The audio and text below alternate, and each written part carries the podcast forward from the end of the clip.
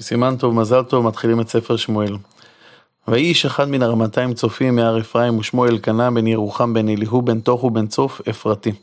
אלקנה גר ברמתיים צופים. ישנם שיטות שונות היכן זה נמצא. אחת השיטות האהובה עליי ממקמת את רמתיים צופים באזור אנטיס ליד בית אריה. ולכן אזור זה צופה על פני כל השפלה. אבל רש"י בשם תרגום יונתן פירש שזה לא פירוש פיזי, לא תיאור פיזי של מקום מגוריו של אה, אלקנה, אלא רוחני. אלקנה היה מתלמידי הנביאים שנקראו צופים.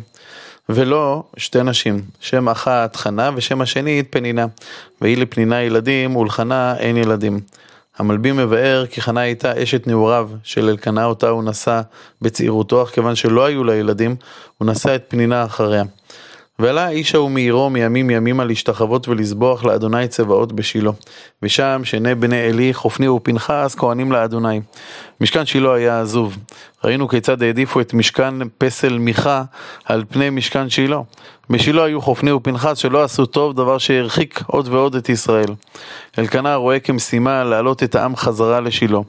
והוא עולה לעבוד את עבודת השם בשילה באופן קבוע.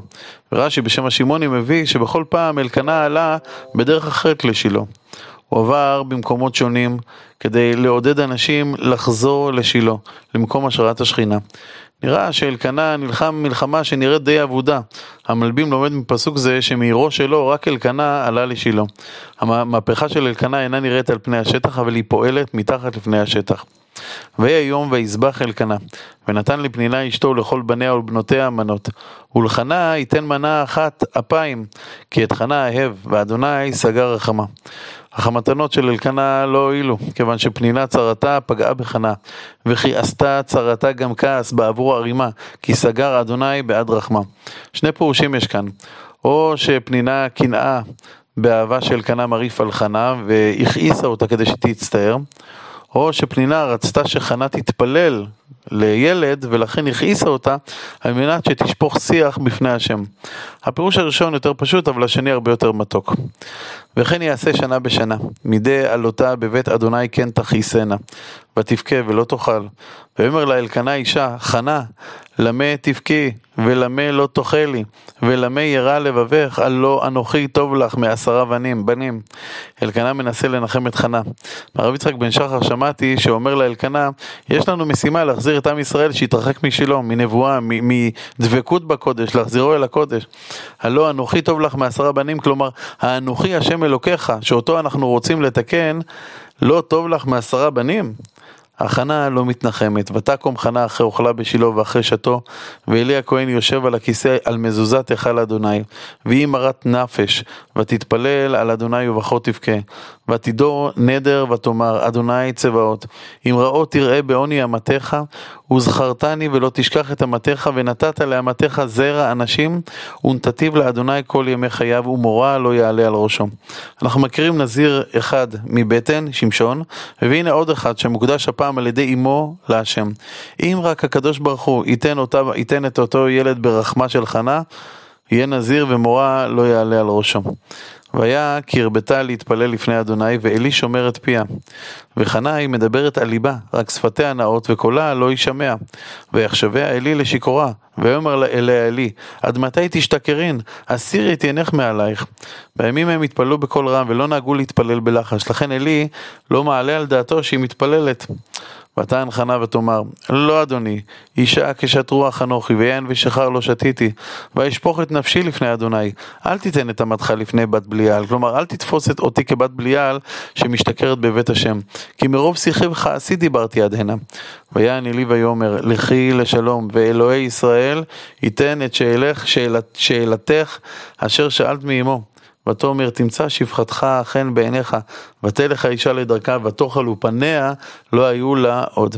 כלומר, אלי מברך אותה, ומיד פניה לא היו לה עוד. כלומר, היא חוזרת משילה מאושרת, עם פנים שוחקות, עוד לא התעברה, דבר עדיין לא קרה, אך האמונה שלה בברכתו של אלי מוחלטת. וישכימו בבוקר וישתחו לפני אדוני, וישובו ויבואו אל ביתם הרמתה, וידע אלקנה את חנה אשתו, ויזכריה אדוני. ויהי לתקופות הימים, ותער חנה ותלת בן, ותקרא את שמו שמואל, כי מאדוני שאלתיו. והיה על האיש אלקנה וכל ביתו לזבוח לאדוני את זבח הימים ואת נדרו. המלבים אומר כי אף שהיה נס גדול בכך שתפילה הובילה ללידה של אישה עקרה, עדיין רק אלקנה עולה מביתו, מעירו, וחנה לא עלתה. כי אמרה לאישה עד יגמל הנער ואביותיו, ונראה את פני אדוני וישב שם עד עולם. בדרך כלל היולדת עלתה להקריב את קורבנה לאחר הלידה, אבל חנה חושבת כי בפעם הראשונה שהיא עולה לשילה היא צריכה להשאיר את שמואל לעולם, והיא רוצה שהוא יגדל קודם עד שהוא ייגמל.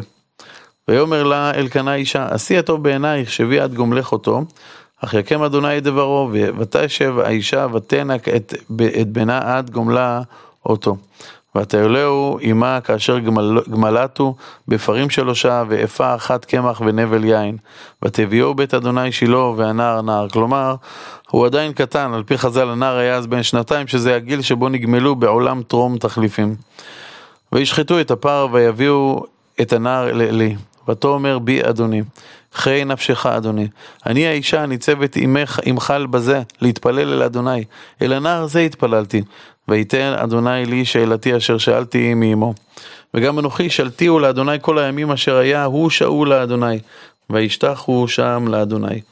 וחנה, שיסדה את תפילת עמידה, פותחת בתפילת הודיה. ותתפלל חנה ותאמר, עלץ ליבי באדוני, רמה כרמי באדוני, רחב בי על אויבי, כי שמחתי בישועתך. אכן שמחה גדולה. אין קדוש כאדוני כי אין בלתך ואין צור כאלוהינו. כעת היא פונה לאלה שלגלגו עליה. אל תדברו, אל תרבו תדברו גבוהה גבוהה, יצא עתק מפיכם, כי אל דעות אדוני ולא נתקנו עלילות. כלומר, הקדוש ברוך הוא בחוכמתו, הוא זה שמתכנן הכל. כאשת גיבורים חטאים ונכשלים עזרו חיל, שבעים בלחם נזכרו, ורעבים חדלו, עד עקרה ילדה שבעה ורבת בנים ומללה.